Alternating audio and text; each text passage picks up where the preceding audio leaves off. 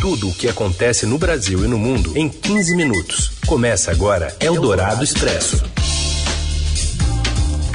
Olá, sejam muito bem-vindos. Eldorado Expresso no ar. Aqui a gente reúne as notícias importantes no meio do seu dia, muitas vezes na hora do seu almoço, né? Linkando os destaques para você ficar bem informado. Eu sou a Carolina Ercolim, comigo Heisen Abac. Tudo bem, Heisen?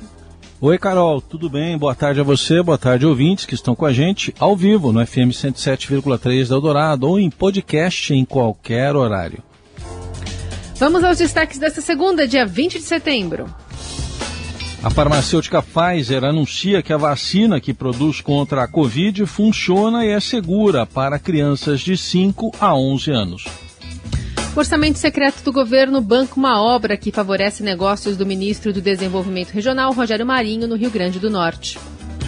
E mais, as primeiras horas de Jair Bolsonaro em Nova York para a Assembleia da ONU e a insistência do Planalto em dificultar a remoção de fake news das redes.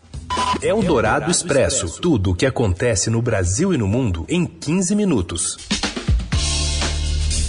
E a gente fala da reportagem especial do Estadão indicando que o orçamento secreto vai custear uma obra que favorece um ministro do governo Bolsonaro, né? Que tem dinheiro investido no Rio Grande do Norte. Tem informações de Brasília com Felipe Frazão. Boa tarde, Felipe.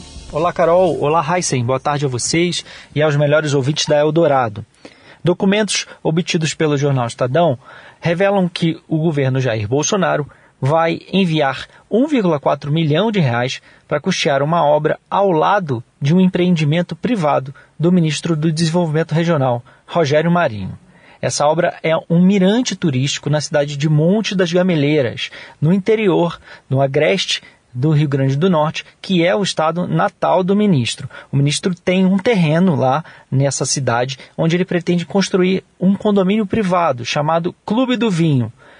O Estadão questionou o ministro se ele era responsável pela obra, mas ele alega que apenas intermediou um pedido de liberação de verbas do deputado Beto Rosado, que é amigo e aliado político dele. O deputado confirmou essa versão ao Estadão, só que documentos obtidos por meio da Lei de Acesso à Informação mostram o contrário. Na verdade, o autor e o agente político cadastrados oficialmente junto ao governo Bolsonaro é o próprio ministro Rogério Marinho.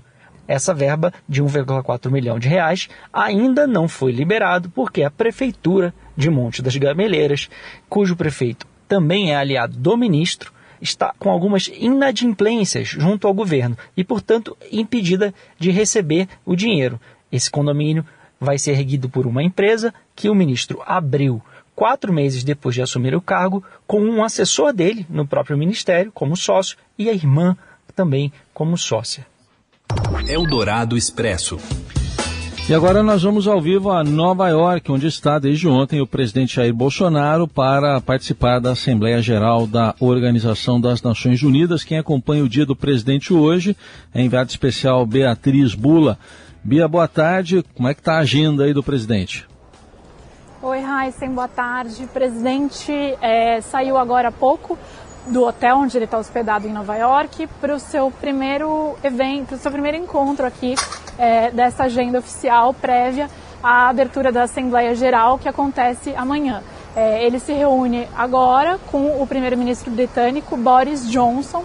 É, é, uma das duas reuniões bilaterais é, que o presidente terá aqui nos Estados Unidos, além desse encontro com o Boris Johnson, ele vai se encontrar também é, com o líder da Polônia. É, não tem um encontro previsto com o Biden, o presidente dos Estados Unidos, que, enfim, eles nunca se falaram nem por telefone, Biden e Bolsonaro, mas devem se cruzar no corredor da ONU, porque o Biden fala logo após a, ao discurso do Bolsonaro, amanhã de manhã, é, aqui na sede da ONU. O Bolsonaro não falou com jornalistas até agora, enfim, deu só uma declaração assim muito rápida, falando, fazendo uma ironia, falando que o discurso dele vai ser em braille, é, fazendo uma referência aí, né, ao sistema de leitura tátil para deficientes visuais, é, mas sem explicar por que ele estava falando aquela frase e não fez outras declarações. Então, por enquanto, o que a gente tem é essa reunião com Boris Johnson, qual, na qual o, o Brasil e o Reino Unido devem conversar sobre compromissos ambientais, porque o Reino Unido vai sediar a COP26 que é a Conferência Climática né, da ONU, é, que estava prevista para acontecer no ano passado, que vai ser o encontro mais importante de clima é, internacional desde, o acordo de, desde a assinatura do Acordo de Paris em 2015 e que acontecerá portanto, em novembro, lá no Reino Unido, em Glasgow. É, o Brasil vem sendo cobrado, está todo mundo acompanhando internacionalmente, a assumir compromissos ambientais de preservação da Amazônia. Então, pauta climática na agenda agora, nesse encontro bilateral, e também questão de restrição de viagens é, de brasileiros para o Reino Unido. Então, eu testemunhei é, uma conversa entre o general Ramos, que é o ministro da Secretaria-Geral da Presidência, nesta manhã, e o ministro da Saúde, Marcelo Queiroga, no qual o general Ramos intima, digamos assim, o Queiroga a falar desse assunto e pedir a liberação de entrada de brasileiros é, ao Boris Johnson. É, houve uma flexibilização recente por parte do Reino Unido para a entrada de viajantes, mas o Brasil continua numa lista vermelha, que é a lista mais severa é, de restrições de entrada, que implica fazer uma quarentena obrigatória na chegada ao Reino Unido, independentemente do status de vacinação.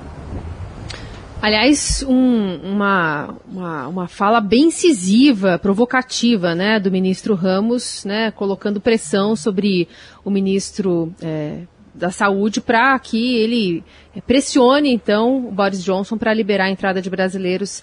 A Bia acabou de publicar uma reportagem no Estadão sobre esse assunto. Bia, ainda sobre essa visita, a gente teve novidades sobre os Estados Unidos eh, suspendendo restrições a viajantes internacionais que já estão vacinados, além do Brasil? Isso, Carol, uma novidade muito aguardada, né, no, é, no último um ano e meio, desde que os Estados Unidos começaram a estabelecer essas restrições de entrada para viajantes de países que estavam com alto número de contagiados por Covid. Então, é, o governo Biden vinha dizendo que iria anunciar uma nova regra que fosse abrangente, que se aplicasse a todos os viajantes internacionais e não só aos de um ou outro país. Então, o que eles fizeram foi é, estabelecer uma régua, aí um parâmetro para todo mundo. A partir de agora, quem tiver vacinado, completamente vacinado, né, tiver completado esse ciclo de imunização, ou seja, com duas doses de vacina, no caso de vacinas que exigem duas doses, e que tiver teste de Covid negativo antes de embarcar para os Estados Unidos, feito um dia antes da viagem, ou seja, bem próximo à data da viagem, essas pessoas poderão entrar nos Estados Unidos a partir do início de novembro. Ainda não temos a data concreta, mas já sabemos que é início de novembro. É, isso vinha sendo pedido aí por muitos países é, a Europa e o Reino Unido faziam esse lobby fortemente na Casa Branca, argumentando que já há uma situação melhor de Covid em alguns países europeus e no Reino Unido do que no, no próprio estado, dos próprios, no próprio país aqui nos Estados Unidos. É, também é uma restrição que separa famílias, é, separa, enfim, pessoas que estão morando aqui, que têm familiares, é, noivos, enfim, várias situações diversas, né, e que estavam aí é, sendo prejudicadas por conta dessa restrição que muitos especialistas diziam que não fazia mais sentido é, porque é, já estava desatualizada. Então, por exemplo, como eu mencionei, alguns países da Europa em situação de Covid melhor, é, é ou seja, com menos contágio do que os, do que os americanos, estavam restringidos, restritos, não podiam entrar aqui. Por outro lado, por exemplo, viajantes do México que está com uma situação pior podiam entrar aqui sem comprovar que estavam vacinados. Então, agora essa régua aí vale para todo mundo. Beatriz Bula, direto de Nova York, continua acompanhando, atualizando as informações da visita do presidente Bolsonaro aqui na Eldorado e também nas plataformas do Estadão. Obrigado, Bia. Bom trabalho. Obrigada. Eldorado Expresso.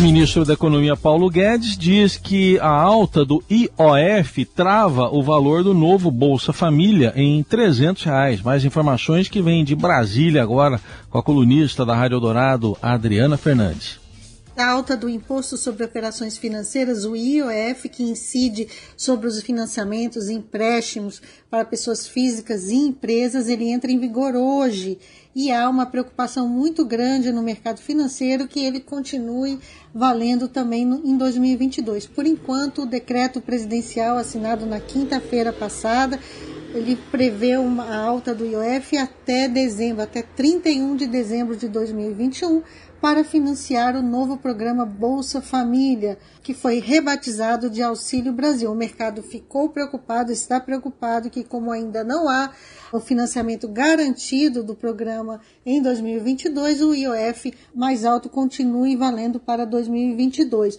O ministro da Economia, Paulo Guedes, ele recebeu um monte de ligação durante o fim de semana de investidores preocupados. A esses interlocutores, Guedes procurou mostrar o sinal que o governo deu ao fazer esse IOF agora. Para o ministro, o programa, a decisão de aumentar o IOF para bancar e lançar o novo Bolsa Família ainda em 2021, trava o valor médio do benefício em 300 reais, que, segundo Guedes, essa trava acontece porque o valor do benefício não pode subir em ano eleitoral em razão das restrições da legislação brasileira. Nessa semana, a ideia do governo é ampliar as discussões para viabilizar o programa em 2022. Eldorado Expresso. Na área da economia, o medo de um calote da gigante do setor imobiliário chinês Evergrande mexe com bolsas de valores de todo o mundo e provoca um movimento de fuga em risco com queda do petróleo e alta do dólar ante o real e outras divisas. O índice de volatilidade VIX, que é considerado um medidor ali de medo do Wall Street, avança quase 18%. No início da tarde, queda do Ibovespa passava de 3% em relação ao fechamento de sexta. Na B3, a Bolsa Brasileira, a perda é praticamente generalizada. Na hora do almoço, as ações da Petrobras caíam 2%, a Vale 4%, mais de 4%, a CSN, a mineração, uma queda de 7%, siderúrgicas registram fortes perdas diante dessa queda aí de 8,8% do minério de ferro na China nesta segunda, e o mercado de campo também está sendo impactado e a cotação do dólar passou de R$ 5,30. Eldorado Expresso. Em respostas às polêmicas e diferentes indicações de órgãos oficiais nos últimos dias aqui no Brasil, a farmacêutica Pfizer fez um outro anúncio hoje, afirmando que a sua vacina contra a Covid é eficaz em crianças de 5 a 11 anos. Os detalhes vêm com a repórter do Estadão, Mariana Lau. Boa tarde. Olá, boa tarde. A Pfizer disse nesta segunda-feira que a sua vacina contra a Covid-19 funciona para crianças de 5 a 11 anos. A farmacêutica afirmou que vai buscar em breve a autorização dos Estados Unidos para aplicar o imunizante nessa faixa etária. Esse é um passo fundamental para o início da vacinação de crianças. A vacina fabricada pela Pfizer e seu parceiro alemão BioNTech já está disponível para qualquer pessoa com 12 anos ou mais em vários países, entre eles o Brasil.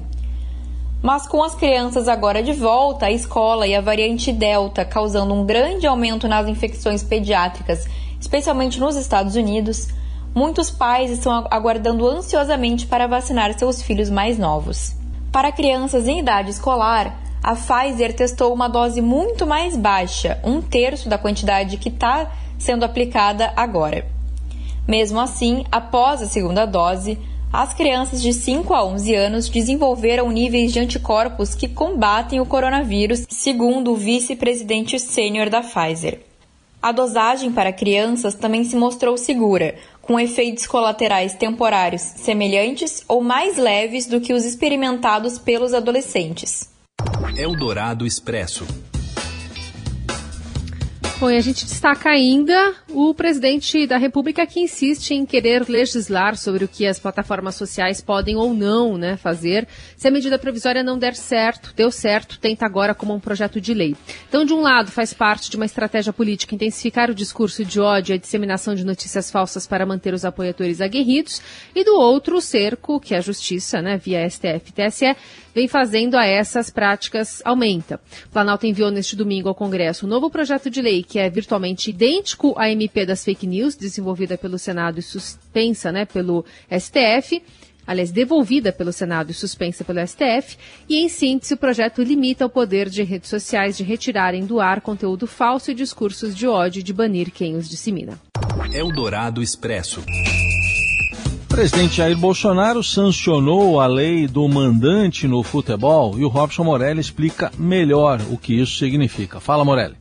Olá, amigos. Hoje eu quero falar dessa lei sancionada pelo Bolsonaro, a lei do mandante no futebol. Isso mesmo. Agora, a partir de hoje, todos os clubes que não têm contrato com qualquer emissora de televisão ou de streaming podem podem fazer diretamente a negociação das suas partidas como mandante, não precisa mais consultar o adversário. Então, o mandante, aquele time que vai receber a partida no seu estádio, ele comunica, ele manda, ele negocia os direitos de transmissão daquele jogo. Como era antes? Antes, a, as emissoras interessadas e as próprias empresas de streaming tinham que negociar com as duas partes, com os dois lados é, de, cada, de cada partida, com o lado do mandante com o lado do visitante. Isto, depois da assinatura do presidente Bolsonaro, não é mais preciso, não é mais necessário. O único adendo que permaneceu na lei que vinha sendo discutida diz respeito aos contratos vigentes. Então, clubes de futebol que têm contratos com emissoras de televisão e de streamings ainda vigentes tem de cumprir o contrato até o final. Só depois disso eles vão poder assumir para si essa negociação como mandante. É isso, gente. Falei. Um abraço a todos. Valeu. Eldorado Expresso.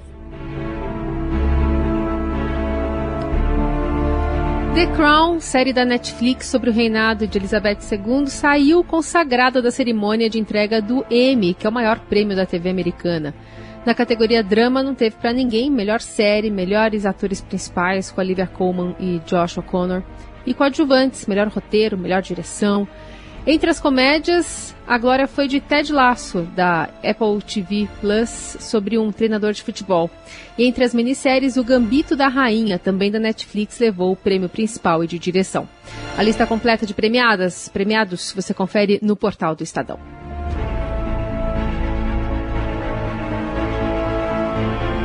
E é com esse clima, né, de, de, de reinado, assim, de disputas, bastidores, de poder e tal, que a gente encerra o Eldorado Expresso desta segunda-feira, abrindo a semana. Valeu, Heisen. Valeu, Carol. Você coroou esse encerramento aqui do Eldorado Expresso. Uma boa semana para todo mundo. Você ouviu Eldorado Expresso tudo o que acontece no Brasil e no mundo em 15 minutos.